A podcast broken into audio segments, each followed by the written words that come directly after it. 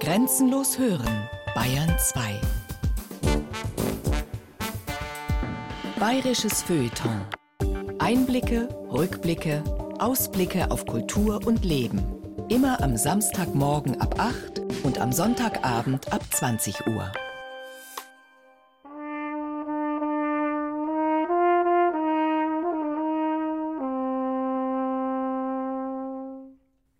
Etwas beginnt so konsequent mit dem Tod, dem Ende, dem Ausäpfelarmen wie das Erben.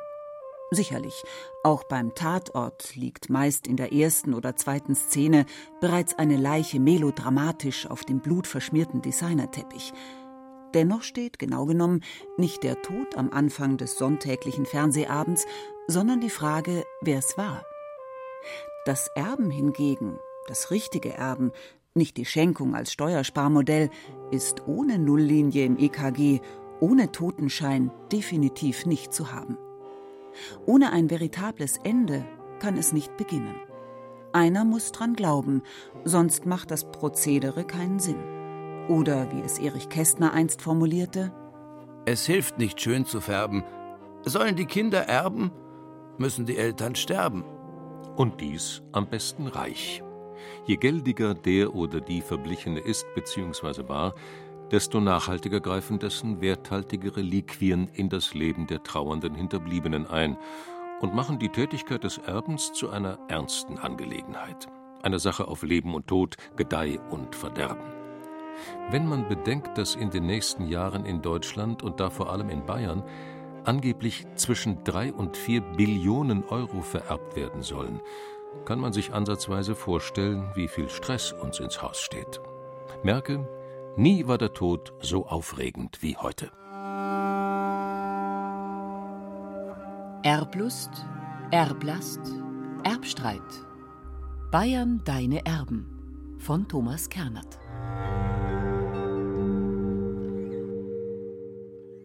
Soeben komme ich von der großartigsten Bestattungsfeier, die wohl jemals einem bayerischen König zuteil wurde. Sie nahm über drei Stunden in Anspruch gegen 18.000 Mann Militär und Bürgerwehr waren auf den Beinen. Das ganze höhere und niedere Beamten- und Professorenpersonal, Kollegien und Schulen, die vollzählige Geistlichkeit, sämtliche Dienerschaften der höchsten Herrschaften und endlich die unabsehbare Bevölkerung Münchens und der Umgegend, die sich trauernd um den Verlust des geliebten Landesvaters dem Zuge anschloss. Kurz, das Ganze hatte etwas unsagbar Trauriges und doch Gewaltiges zugleich. Kaum etwas ringt dem emotional eher sparsam agierenden Bayern pathetischere Gefühle ab als eine gut organisierte Leich. Auf dem Weg zur letzten Tiefgarage lassen Angehörige, Freunde und Trauergäste ihren Empfindungen und Tränen meist freien Lauf.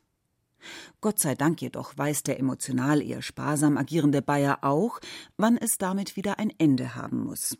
Eine alte Bauernregel lautet Hinunter klagen, herauf fragen. Will sagen, auf dem Weg zur Tiefgarage wird getrauert, auf dem Weg zurück die postmortale Lage analysiert und alle möglichen Erben sondiert. Der Hubert, das ist klar, bekommt den Hof. Aber was kriegen der Franz, der Alois und die Annie? Und welche Chancen besitzt Fräulein Ebermeier, die sich in den letzten Jahren so rührend um den verblichenen Witwer gekümmert hat? Und wer war diese seltsame Weibsperson in dunkel-lila? Ein zweites Fräulein Ebermeier oder aber eine uneheliche Tochter aus vorehelichen Zeiten? Bei den Trauerfeierlichkeiten anlässlich des Todes von König Maximilian II. am 14. März 1864 erübrigten sich derlei Fragen. Die Erbschaft war geregelt, zumindest in ihrem zentralen Vermögenswert, dem bayerischen Königsthron. Seit der Primogeniturordnung von 1506 war Bayern sowohl im Leben als auch im Tode ein Ganzes und nur als Ganzes zu vererben, egal wie viele Nachkommen der entschlafene Landesherr zu Lebzeiten gezeugt hatte. Allein der Erstgeborene durfte auf dem bayerischen Thron Platz nehmen, die anderen mussten sich mit einer stattlichen jährlichen Apanage und dem Grafentitel zufrieden geben. Max II. hatte zwei Söhne, den jüngeren Otto Wilhelm Luitpold sowie Ludwig Otto Friedrich Wilhelm, den späteren Märchenkönig. Zunächst gewann der neue Fürst die Menge durch seine Schönheit. Es war, als hätte dieses Ereignis erst sie gereift. Wenigstens fiel sie allgemein so recht auf, als Ludwig langsamen Schrittes, barhäuptig, dem Sarg seines Vaters folgte. Von den großen dunklen Augen und ihrem schwärmerischen Ausdruck waren zumal die Frauen begeistert.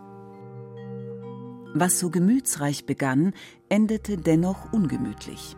Bereits nach 22 Jahren erloschen die großen dunklen Augen, und da sie keinen natürlichen Erben hinterließen, fiel der Thron an des Märchenkönigs jüngeren Bruder Otto. Da dieser jedoch aufgrund einer Geisteskrankheit nicht regierungsfähig war, das Erbe also nicht antreten konnte, vertrat ihn seines Vaters Bruder Luitpold. Erbtechnisch war dieser Prinzregent Luitpold eine Kuriosität. Erstens erbte er nichts, sondern verwaltete lediglich ein Leben lang das Erbe eines anderen. Zweitens gehörte er nicht der Generation der Söhne, sondern der der Großväter an und konnte am Ende trotzdem drittens den formal nie offiziell besessenen Thron Bayerns an seinen ältesten Sohn Ludwig III. weitergeben. Letzterer wiederum trat sein seltsames Erbe 63-jährig, leicht verkalkt und blasenkrank im November 1913 an und verlor es im November 1918 für immer und ewig. Auch wenn dies sicherlich nicht seine alleinige Schuld war, verhielt sich der dritte Ludwig doch alles andere als geschickt. Während seine Landeskinder in den Schützengräben des Ersten Weltkriegs verreckten, träumte er großbayerische Träume, die sich über das Elsass und Belgien bis hinauf zur Nordsee erstreckten. Während die Heimatfront hungerte, ließ er seine königlichen Bezüge erhöhen und schaffte es gleichzeitig als geizig verschrien zu sein. Als Kurt Eisner im Münchner Matheserbräu schließlich die Dynastie Wittelsbach für abgesetzt erklärte, nickte das Volk nur erschöpft. Allein der hauptberufliche Erbadel hatte massive Bedenken. Drei Monate war Eisner Ministerpräsident, dann feuerte Anton Graf von Arco auf Falei den vermeintlichen Erbschleicher aus dem Leben. Begründung? Eisner ist Bolschewist. Er ist Jude. Er ist kein Deutscher. Er fühlt nicht Deutsch. Untergräbt jedes vaterländische Denken und Fühlen, ist ein Landesverräter. Witwe und Töchter des undeutschen Juden und Landesverräters flüchteten erst ins Badische, später dann nach Frankreich.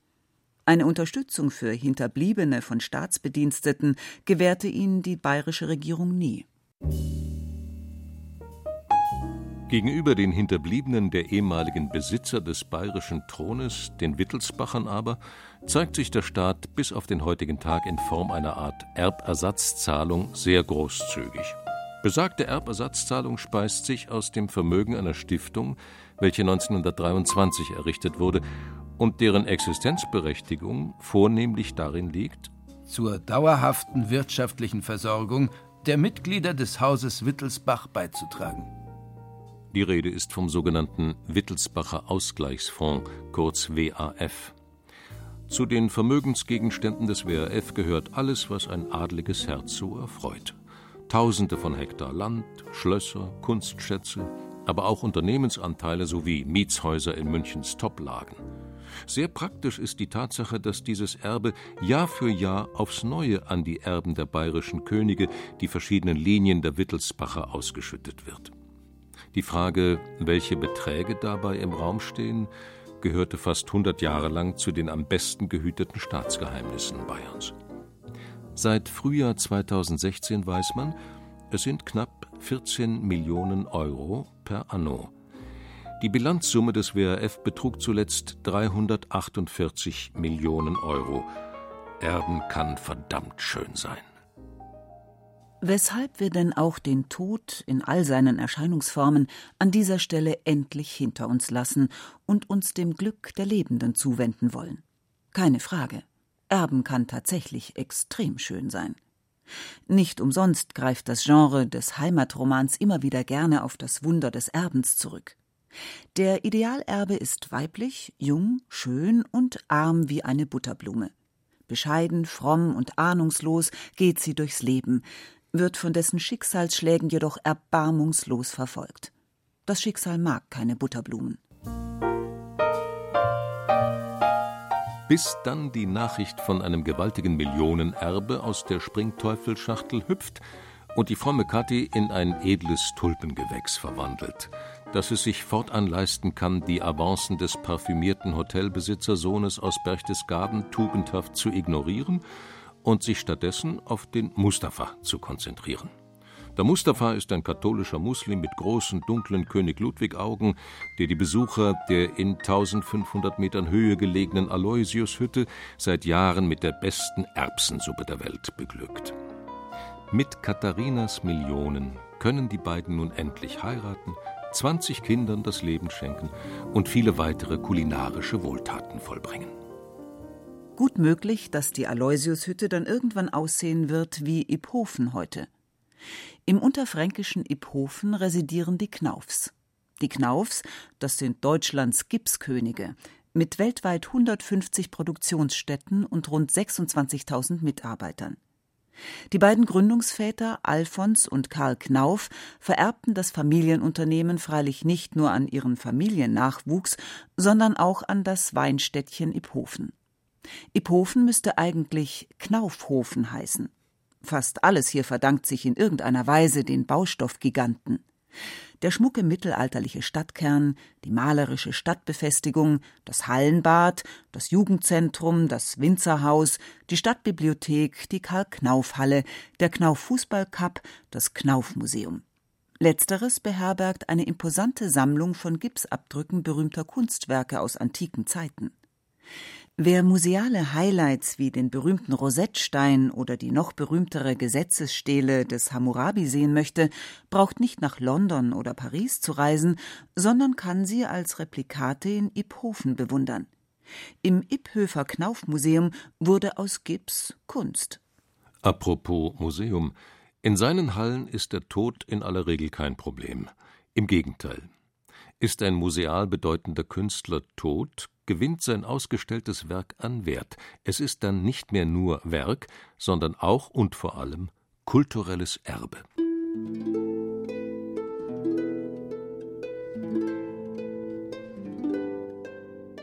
Außerhalb von Museen heißt kulturelles Erbe gemeinhin Tradition.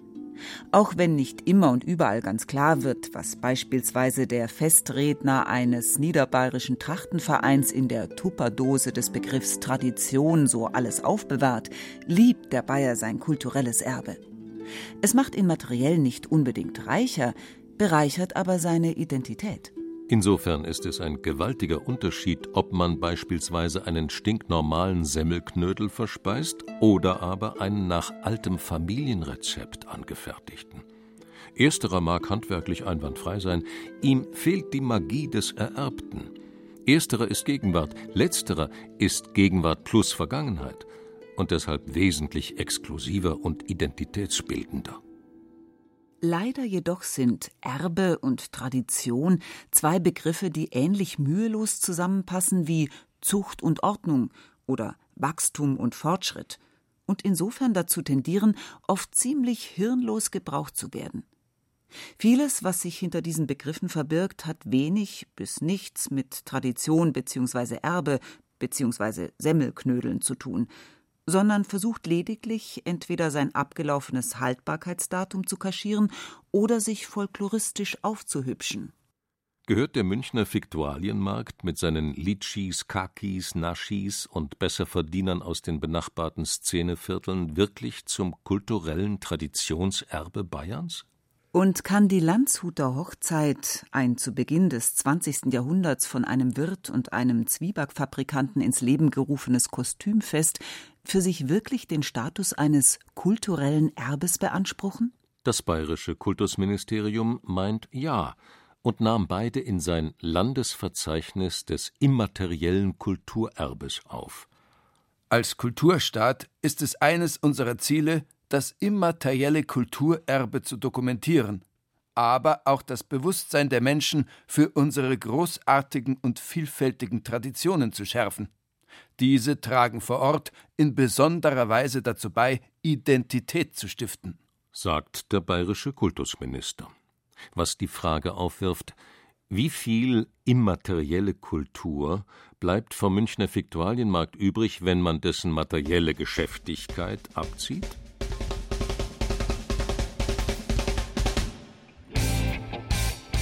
Womit wir schon fast beim tieferen Sinn, Ziel und Zweck der ganzen Erberei angekommen wären, beim Streit.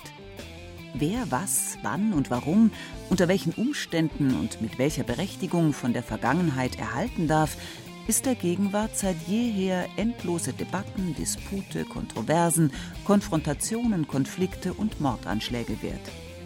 Da Tote spätestens nach der notariellen Verlesung ihres Testaments zum Schweigen verdammt sind, können die Lebenden umso lauter schreien und schimpfen. Selbst die penibelsten Erbschaftsgesetze haben im Fall der Fälle keine Chance, Familien davon abzuhalten, mit Inbrunst und Leidenschaft übereinander herzufallen. Noch während die potenziellen Erben einander versichern, wie zivilisierte Menschen miteinander umzugehen, zieht ein alter Perser, ein neuer Flachbildschirm, ein angeblich versprochenes Schmuckstück, ein persönliches Erinnerungsstück, begehrliche Blicke auf sich, und schon hat bei allen die Angst, zu kurz zu kommen, die Regie übernommen. In dem österreichischen Alpenwestern Die Siebtelbauern von Stefan Rusowitzki vererbt ein bösartiger Bauer den Hof an seine Knechte und Mägde, in der Hoffnung, dass sie sich gegenseitig totschlagen, wenn sie darum streiten. Und natürlich tun sie es. Was der Durchschnittserblasser in Deutschland gleichwohl nicht wahrhaben möchte. Aus irgendeinem Grund glaubt er bis zum letzten Atemzug an die Macht der innerfamiliären Vernunft. Schätzungen jedoch ergaben, dass jeder zweite Erbfall das filigrane Gebälk einer Familie zumindest vorübergehend ins Wanken zu bringen vermag. Statisch echt gefährlich kann's bei den größeren Anwesen werden. Spätestens ab 100.000 Euro schwebt der Gott des Gemetzels über der Szenerie wie der Aasgeier über dem Wüstenwanderer. Und in nicht wenigen der großen Unternehmerfamilien Europas ist er längst gelandet. Bei Oetkers fliegen die Tassen, bei Balsens die Butterkekse, bei Porsches die Kotflügel, bei Springers die üblen Nachreden. Der italienische Gucci-Clan führte mit 20 Parallelprozessen eine Zeit lang eine hinreißende Streitoper vor italienischen Gerichten auf. 1995 wurde der letzte echte Gucci-Erbe, Maurizio, in Mailands eleganter Via Palestro mit drei Schüssen von den Füßen geholt.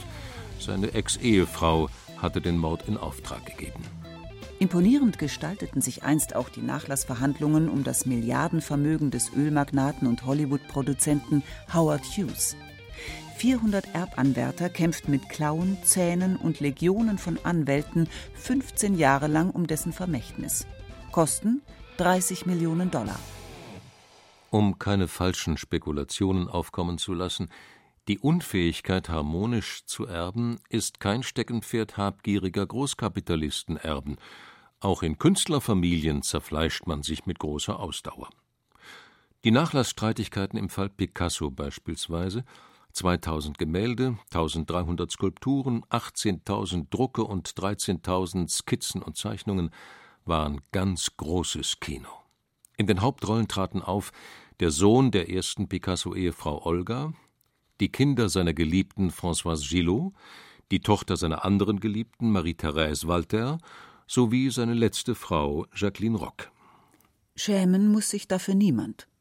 Auch die Erben von Kafka, Tolstoi und Udo Jürgens hatten bzw. haben ihre klitzekleinen Probleme mit der in die Gegenwart transferierten Vergangenheit.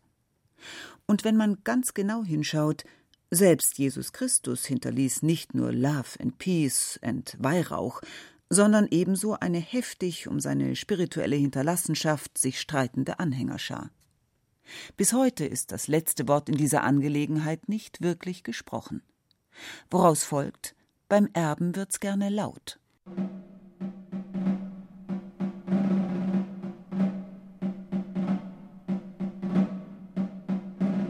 Auch in Bayern gehörte der ausgiebige Erbstreit auf höchster gesellschaftlicher Ebene jahrhundertelang zum guten Ton. Was die Wittelsbacher diesbezüglich leisteten, erregte in ganz Europa Bewunderung. Da es im Mittelalter und in der frühen Neuzeit noch keine Primogeniturordnung gab, konnte jeder männliche Nachkomme seine Erbgelüste voll ausleben. Zur ersten Landesteilung kam es deshalb ziemlich zügig, nämlich im Jahr des Herrn 1255. Da ist zum ersten Mal geteilt worden Bayern in Ober- und Niederbayern. Die Namen Ober- und Niederbayern sind vor dieser Zeit nie gehört notierte der Landshuter Chronist Veit Arnpeck. Die Protagonisten dieser ersten Teilung waren die Brüder Ludwig II. und Heinrich XIII. Nach dem Tod ihres Vaters Otto hatten die beiden zwei Jahre lang tapfer versucht, zusammen zu regieren, aber das klappte nicht, und so trennte man sich in herzlicher Feindschaft. Ludwig erhielt die Pfalz und Oberbayern mit der Residenzstadt München, Heinrich Niederbayern mit der Residenzstadt Landshut. Das gemeinsame Erbe war damit halbiert. Der gegenseitige Hass indes blieb zur Gänze erhalten. Veit Arnpeck kurz und trocken. Haben einander bekriegt und das Land mit Raub und Brand verderbt.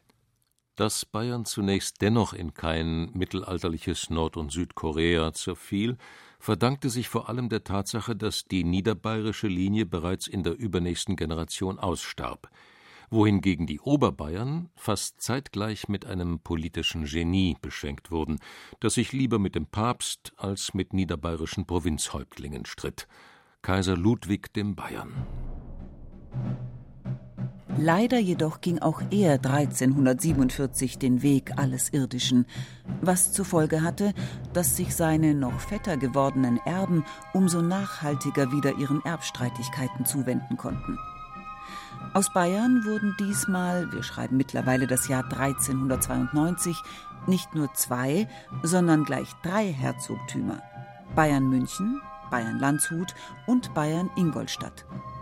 Zuvor schon, nämlich 1353, hatte sich zudem das Teilherzogtum Straubing-Holland gebildet, ein seltsames Konstrukt, bestehend aus unzusammenhängenden Gebieten an der Nordsee, im belgischen Hennegau und in der Gegend um Straubing. Alles in allem weder Fisch noch Fleisch. Zu den anstrengendsten Führungspersönlichkeiten jener Zeit gehörte sicherlich Ludwig der Bärtige von Bayern-Ingolstadt. Auch er muss auf seine Art und Weise ein Genie gewesen sein, ein Genie der Zwietracht. Generationsübergreifende Erbstreitigkeiten brauchen derlei Widerlinge, um richtig wehtun zu können. Der gebartete Ludwig jedenfalls ließ so gut wie keine Gelegenheit aus, um sich sowohl bei seinen Untertanen als auch bei seinen Vettern in Landshut und München unbeliebt zu machen. Wobei er nicht nur von Waffen, sondern auch von der Kunst der üblen Nachrede Gebrauch machte. So behauptet er beispielsweise 1417 ausgerechnet an der kaiserlichen Tafel, dass sein Landshuter Amtskollege gar kein echter Wittelsbacher, sondern der Sohn eines Kochs sei. Man stelle sich die Situation vor. Der Bundespräsident lädt zum Staatsempfang ein und Bayerns Ministerpräsident behauptet, zwischen gegrilltem Waller und Rindfleisch in dunkler Soße, sein Koalitionspartner sei ein Wahlfälscher. Selbstverständlich zückten die Landshuter sogleich ihre Waffen, konnten aber kurzzeitig beruhigt werden. Dafür jedoch lauerten sie dem Bärtigen auf dem nächtlichen Heimweg auf und richteten ihn extrem übel zu. Das Ekel Ludwig freilich überlebte wie durch ein Wunder und antwortete am Morgen des 19. September 1422 mit einem kampfbereiten Heer, circa 500 Mann, bei Alling im heutigen Landkreis Fürstenfeldbruck. Ein paar Stunden später hatte er verloren. Nicht nur die Schlacht, sondern auch den sogenannten Bayerischen Krieg. Womit wir per Zeit- und Komplikationsraffer beim Straubinger Erbfall von 1425 angekommen wären, einem Höhepunkt blaublütiger Erbgier. 1425 fällt der letzte Herzog von Straubing-Holland einem Giftanschlag zum Opfer. Sofort steht die trauernde Verwandtschaft vor der Tür.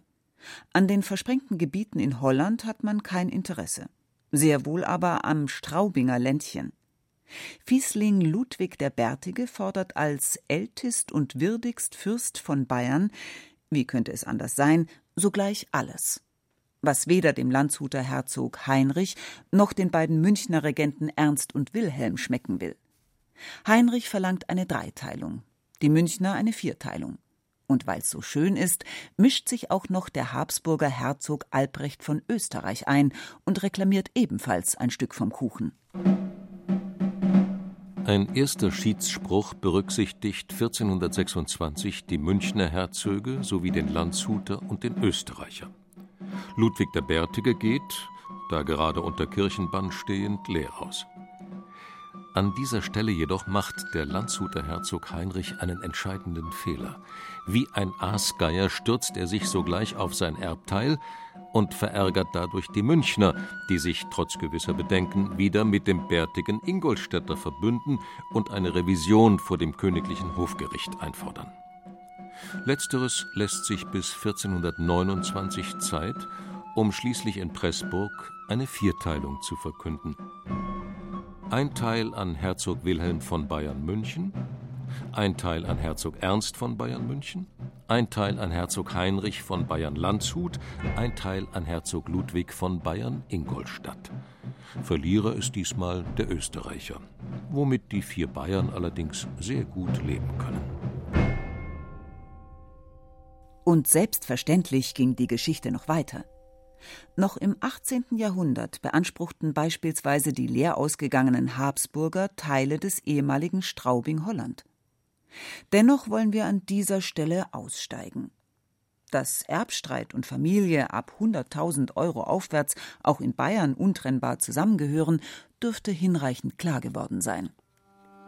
Wechseln wir den Schauplatz, nicht aber das Milieu.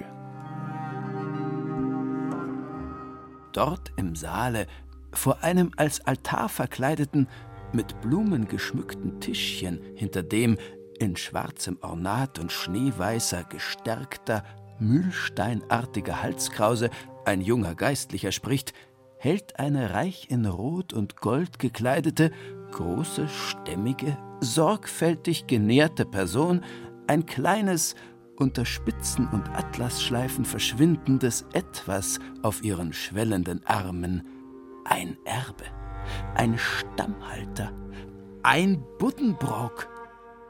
Begreift man, was das bedeutet?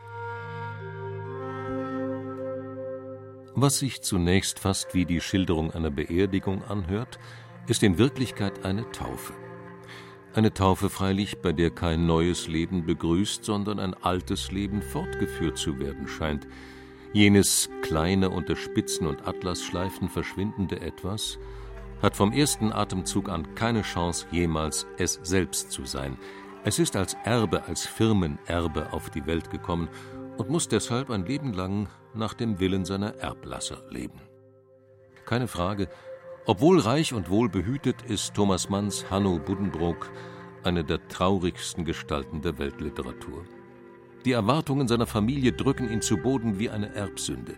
Der Junge verkriecht sich, der Junge kränkelt, der Junge träumt, liebt Wagner, der Junge stirbt.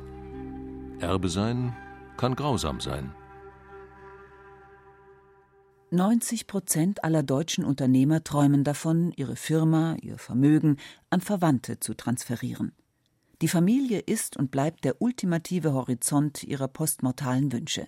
Nicht der Staat, nicht die Gesellschaft, nicht die Kirche, nicht der heimische Kaninchenzüchterverein. Vermögen ist privat und damit Familiensache. Wie schmutzige Wäsche gehört es in die Haus- und Blutsgemeinschaft. Dies hat zur Folge, dass derzeit rund 22.000 Familienbetriebe ihr Heil in einem familiären Firmenerben suchen. Hinzu kommt, nicht nur der Teufel, sondern auch das Geld scheißt vorzugsweise auf den größten Haufen will heißen, wie einst der Adel auf Exklusivität pochte, so verlangt auch das reiche Bürgertum nach Distinktion. Reiche eint das starke Bedürfnis, unter sich zu bleiben, nicht nur geschäftlich auf Dinner- und Charity-Partys, sondern auch im Bett. Auch wenn der postmoderne Patchwork-Family-Hype gelegentlich ein anderes Bild zu vermitteln scheint, sind Ehen im Grunde nach wie vor ziemlich homogene Angelegenheiten. Arbeiter heiraten Arbeiterinnen, Adel heiratet Adel und Geld Geld. Das Ergebnis ist bekannt. 50 Prozent aller Deutschen verfügen über ein Prozent des Gesamtbesitzes, die andere Hälfte über 99 Prozent. wobei sich innerhalb dieser zweiten Gruppe wiederum bei 10 Prozent weit über zwei Drittel des Privatvermögens kuscheln.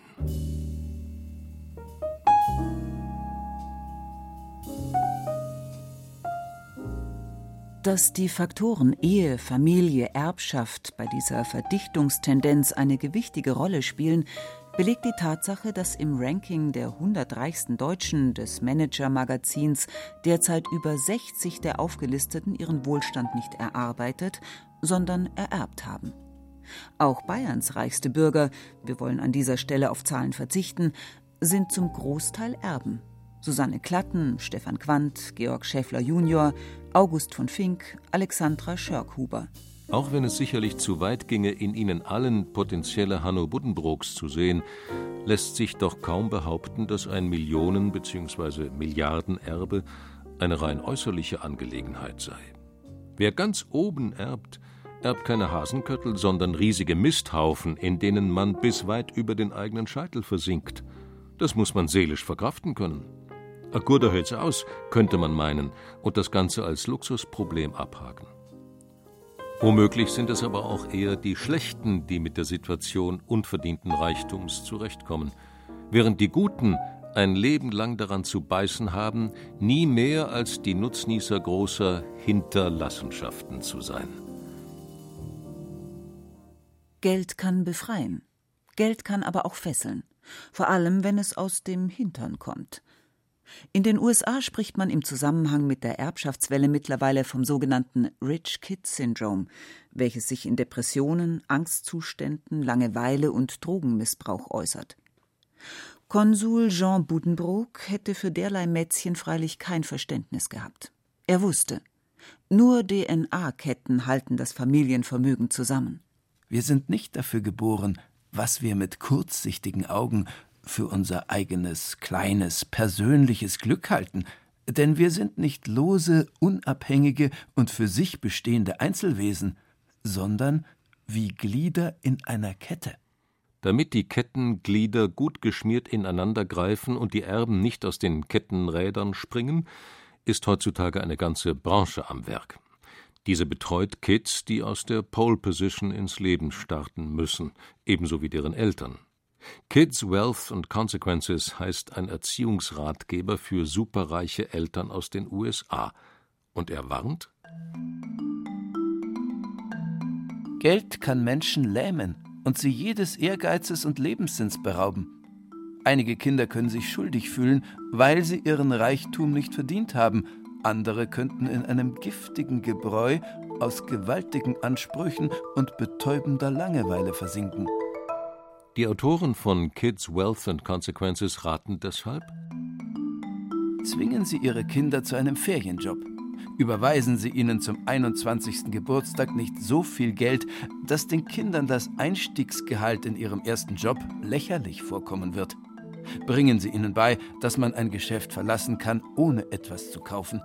Zeigen Sie ihnen, dass man auch die 16 Dollar Jeans von Gap kaufen kann und nicht nur die 500 Dollar Paare, die bislang im Kleiderschrank hängen.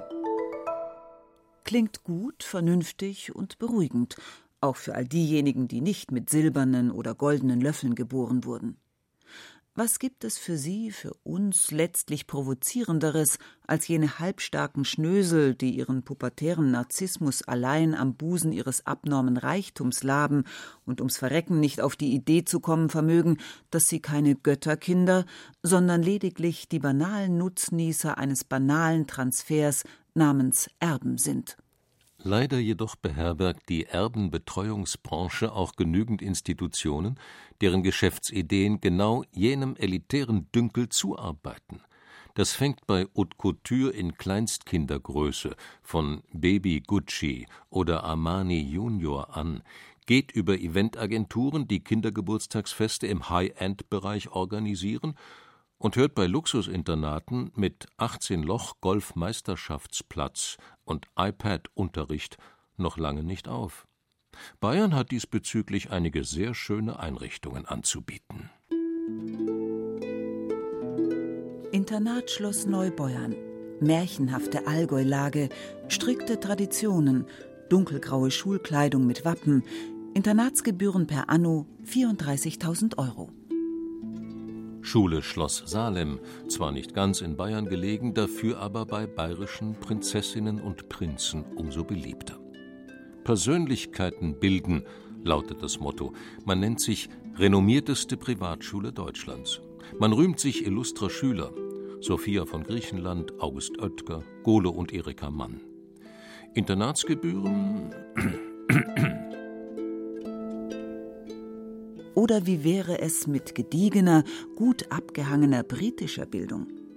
In München eröffnete jüngst eine Dependance der St. George's The English International Schools ihre Pforten.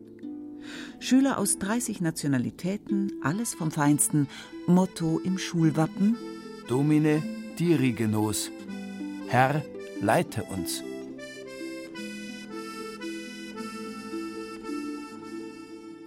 Stoßgebete dieser Art können die Supererben und ihre Supererblasser wahrlich gebrauchen. Neider, Schmeichler, Trittbrettfahrer und Schlimmeres umstellen sie semper ubique. Neben Anwälten, Notaren, Nachlassverwaltern und Testamentsvollstreckern gehört sicherlich die Spezies der Erbschleicher zum gefürchtetsten, was die Erbenbetreuungsbranche zu bieten hat. Wobei hier das Wort betreuen einen ganz eigenen Klang besitzt.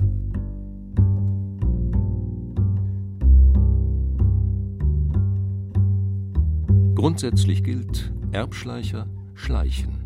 Auf leisen Sohlen kreisen sie ihre Opfer ein, und das mit System. Das ideale Opfer ist alt, krank, reich und einsam. Alt und krank zu sein ist im Herbst des Lebens nichts Außergewöhnliches, reich zu sein schon eher wobei 70 Jahre friedliches Arbeiten und Wirtschaften die Deutschen im Allgemeinen und die Bayern im Besonderen relativ vermögend gemacht haben. Die Generation der Alt-68er, der heute 66 bis 70-Jährigen, besitzt denn auch laut Deutschem Institut für Wirtschaftsforschung ein durchschnittliches Nettovermögen von 175.000 Euro. Durchschnittlich wohlgemerkt, was bedeutet, dass viele viel weniger aber auch viele viel mehr ihr eigen nennen.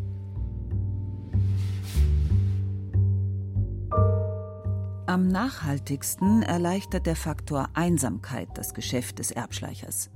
Nicht nur die Jungen leben heutzutage in einer Single-Gesellschaft, sondern auch und vor allem die Alten. Sozial, familiär und oftmals auch kulturell isoliert bieten sie Außenstehenden beste Gelegenheiten zur freundschaftlichen Kontaktaufnahme und anschließenden Gehirnwäsche. Woraus folgt? Der Umstand, dass das Phänomen Erbschleicherei heutzutage so rapide zunimmt, verdankt sich mit Sicherheit weder dem Zufall noch einem signifikanten Zuwachs an betrügerischer Hilfsbereitschaft, sondern vor allem der simplen Tatsache, dass es noch nie so viele einsame, alleingelassene Alte gab wie heute. Ihre abgezehrten Herzen machen es dem professionell mitfühlenden Sektenmitglied leicht, die alte Dame zu einer mildtätigen Schenkung im fünf- oder sechsstelligen Euro-Bereich zu animieren. Und ja, auch alte Hengste wiehern, wenn sie noch einmal Frühlingslüfte schnuppern dürfen. Viele Fälle von Erbschleicherei spielen sich relativ unspektakulär ab, weshalb sie für Juristen oftmals kaum zu greifen sind. Einen offiziellen Tatbestand der Erbschleicherei gibt es nicht, sehr wohl aber viele Geschichten. Eine dieser Geschichten handelt von einer persischen Prinzessin, welche in den 60er Jahren des vergangenen Jahrhunderts kurzzeitig im Münchner Herzogpark residierte und seit 2001 dauerhaft am Münchner Westfriedhof weilt. Soraya, Prinzessin Esfandiari Bakhtiari, vulgo Ex-Kaiserin von Persien. Trotz ihrer gescheiterten Ehe mit Schah Pahlavi war sie reich, sehr reich. Und als sie 2001 starb, hinterließ sie ihr bayerisches Vermögen ihrem jüngeren Bruder Bijan. Soweit so gut.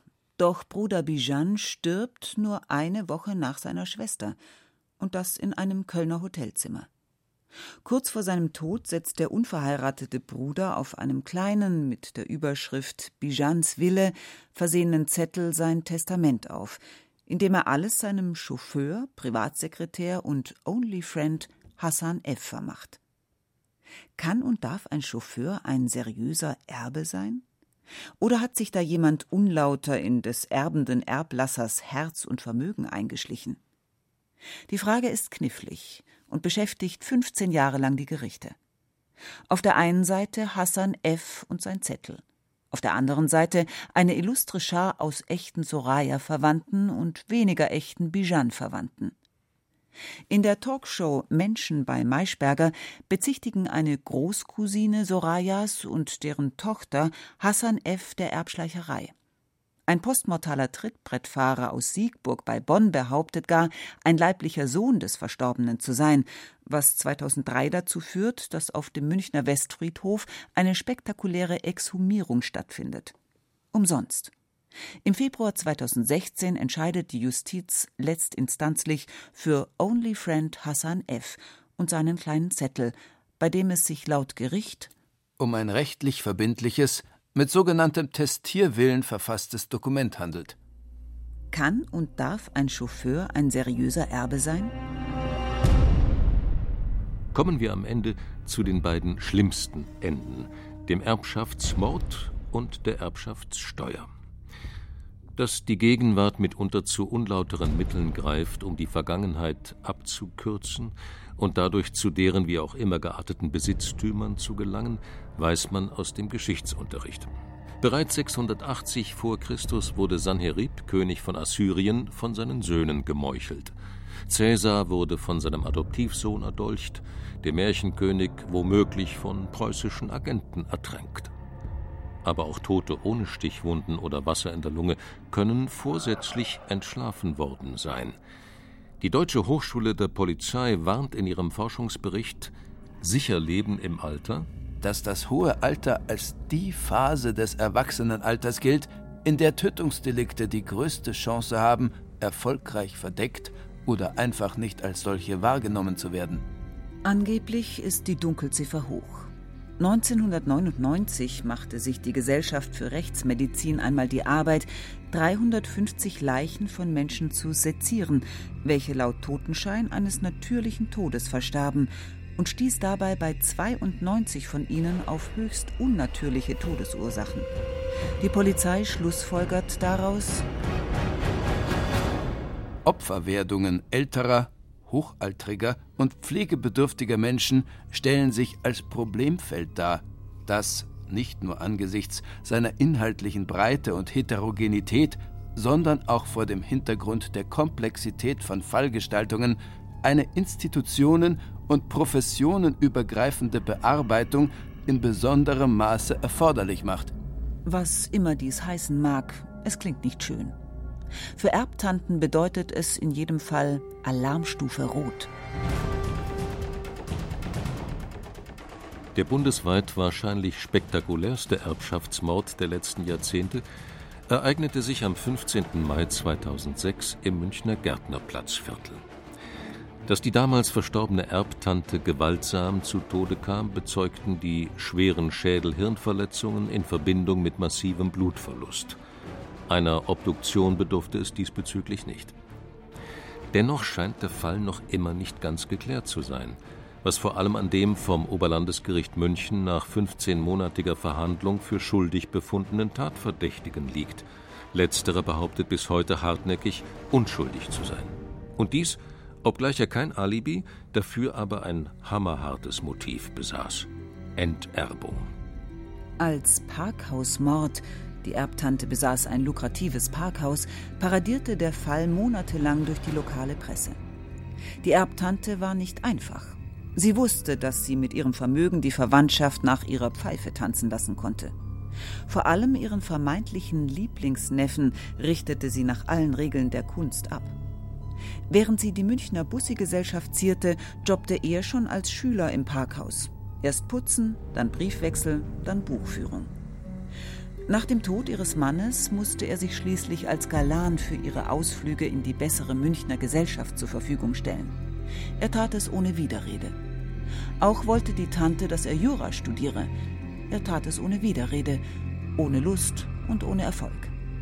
Die Angst, dass die resolute Erbtante diese Niederlage zum Anlass nehmen könnte, ihn zu enterben, ließ ihn schließlich zuschlagen. So zumindest sah es das Münchner Gericht. Andererseits, irgendwie passt der Fall fast zu gut zum Plot böse Erbtante versklavt armen Neffen.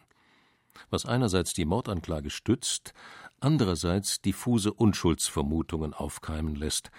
Die Familie des mutmaßlichen Täters, die gleichzeitig zu einem erheblichen Teil die Familie des Opfers ist, hält mehrheitlich zum mutmaßlichen Täter.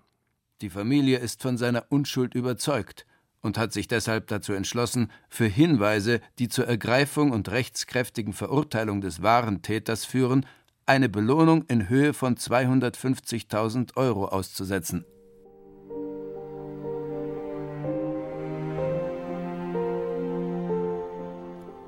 Sagen wir es ganz unverblümt. Erben ist heute oftmals die letzte Chance, ziemlich schnell, ziemlich reich zu werden. Wer es allein mit ehrlicher Arbeit versucht, findet sich meist nur in einem Hamsterrad wieder. Steuern, Sozialbeiträge, Miete, Kinder, das alles frisst mittlerweile so viel vom Bruttolohn auf, dass selbst der Tausendsasser am Monatsende finanziell hyperventiliert, wenn er nicht höllisch aufpasst. Arbeitseinkommen befähigen bestenfalls noch zum komfortablen Überleben, sicherlich jedoch nicht mehr zum veritablen Vermögensaufbau. Um dauerhaft dem Hand-to-Mouth-Modus zu entkommen, braucht es entweder einen Euro-Lotto-Gewinn oder Fußballerhaxen, wie Thomas Müller sie hat, oder aber eine tote Erbtante sowie einen möglichst pietätvollen Staat, der sich beim leidigen Thema Erbschaftssteuern möglichst pietätvoll zurückhält. Für viele ist sie, die Erbschaftssteuer, eine Leichenschänderin par excellence besteuert sie doch, wenn man so will, den Tod.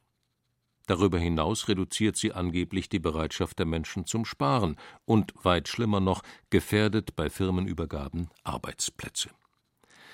Gerade der sogenannte Mittelstand muss deshalb von ihr verschont bleiben, und überhaupt, solange es keine einheitliche europäische Erbschaftsbesteuerung gibt, wandert das Vermögen noch vor der finalen Entschlafung des Erblassers heimlich still und leise ins Ausland ab. Erbschaftssteuern sind Gift für die Wirtschaft, Gift für das Leben, Gift auch für ein verträgliches Sozialklima. Befeuern sie doch unterschwellig nur Neiddebatten, die Gräben aufreißen, aber keine Erträge einbringen. Ohne an dieser Stelle in eine Zahlenschlacht eintreten zu wollen, die USA, das heilige Land des Kapitalismus, besteuerten bis in die 70er Jahre des vergangenen Jahrhunderts hinein Nachlässe mit bis zu 77 Prozent und dies schon bei Erbschaften ab 5 Millionen Dollar. In Deutschland wurden 2013 Erbschaften im Schnitt mit gerade einmal 2 Prozent besteuert. Auch wenn man die beiden Zahlen sicherlich in alle möglichen Richtungen relativieren kann, belegen sie doch recht deutlich, dass Erben in Deutschland nach Abzug von Freibeträgen, Ausnahmeregelungen, Verschonungsabschlägen, Schenkungen zu Lebzeiten, Stückelungsstrategien sowie Tarnfirmen, die Privatvermögen in Betriebsvermögen umwandeln, summa summarum erfreulich billig ist. Deutschland ist eine Steueroase für Erben, schrieb der Spiegel 2014. Erben ist eine natürliche Angelegenheit, sagt die CSU, und nicht nur sie. Erben kann insofern keine Sünde sein, auch wenn es ab und an ein bisschen mehr sein sollte. Auch wenn dabei ein U herauskommt? Ein U? Welches U? Bayern schreibt sich nicht mit U, sondern mit Y. Das U des Monsieur Piketty. Thomas Piketty. Ein Franzos? Ein Fachmann für Vermögensverteilung. Sein 700-Seiten-Schmöker Das Kapital im 21. Jahrhundert gehört seit einiger Zeit zu den am meisten diskutierten Werken der politischen Ökonomie. Was sein U betrifft, so ist es eigentlich ein spekulatives Diagramm, eine grafische Darstellung einer gesellschaftlichen Entwicklung zwischen 1820 und 2050. 2050? Piketty glaubt, wie jeder gläubige Wissenschaftler, an Gesetze und Gesetzmäßigkeiten, die über die Gegenwart hinaus gelten. Wir fanden heraus, dass in einem Land wie Frankreich die jährliche Erbschaftssumme in den Jahren zwischen 1820 und 1910 zwischen 20 und 25 Prozent des Volkseinkommens ausmachte. Sie sackte ab auf weniger als 5 Prozent im Jahr 1950 und stieg wieder auf 15 Prozent im Jahr 2010. Wir halten es aufgrund der Daten für plausibel, dass der jährliche Erbschaftsstrom im Jahr 2050 wieder 20 bis 25 Prozent des Volkseinkommens erreichen könnte. Ein Franzos in einem Land wie Frankreich. Für Deutschland prognostiziert der Franzos noch drastischere Zahlen. Allein schon deshalb, weil die Deutschen weniger Kinder bekommen als die Franzosen, sprießen auf ihren Konten die Erbsummen noch üppiger. Und begünstigen à la longue die Großerben gegenüber den Nicht- oder Kleinerben.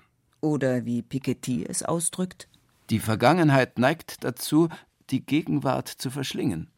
Nicht der Neffe bedrängt die Erbtante, sondern die Erbtante den Neffen? Piketty befürchtet, dass aus der egalitären, leistungsbetonten Gesellschaft von heute morgen wieder eine Standesgesellschaft werden könnte, in der die Abstammung den feinen Unterschied macht. Hier die vielen Arbeitnehmer mit oder ohne Kleinerbe, dort die wenigen, aber doch zahlreicher werdenden Großerben ohne Arbeitgeber. Dafür aber mit Geld, Macht und Einfluss. Sowie mit eigenen Netzwerken, eigenen Kontinuitäten, einer eigenen Parallelwelt. Erbschaften werden wieder eine bedeutende Rolle im 21. Jahrhundert spielen, vergleichbar mit der, die sie in der Vergangenheit hatten.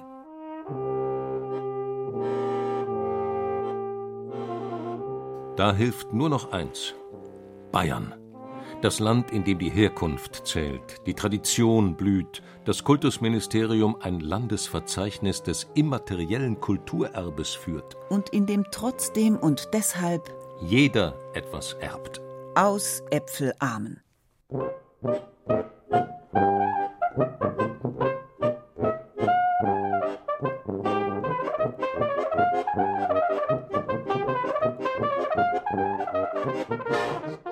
Erblust, Erblast, Erbstreit.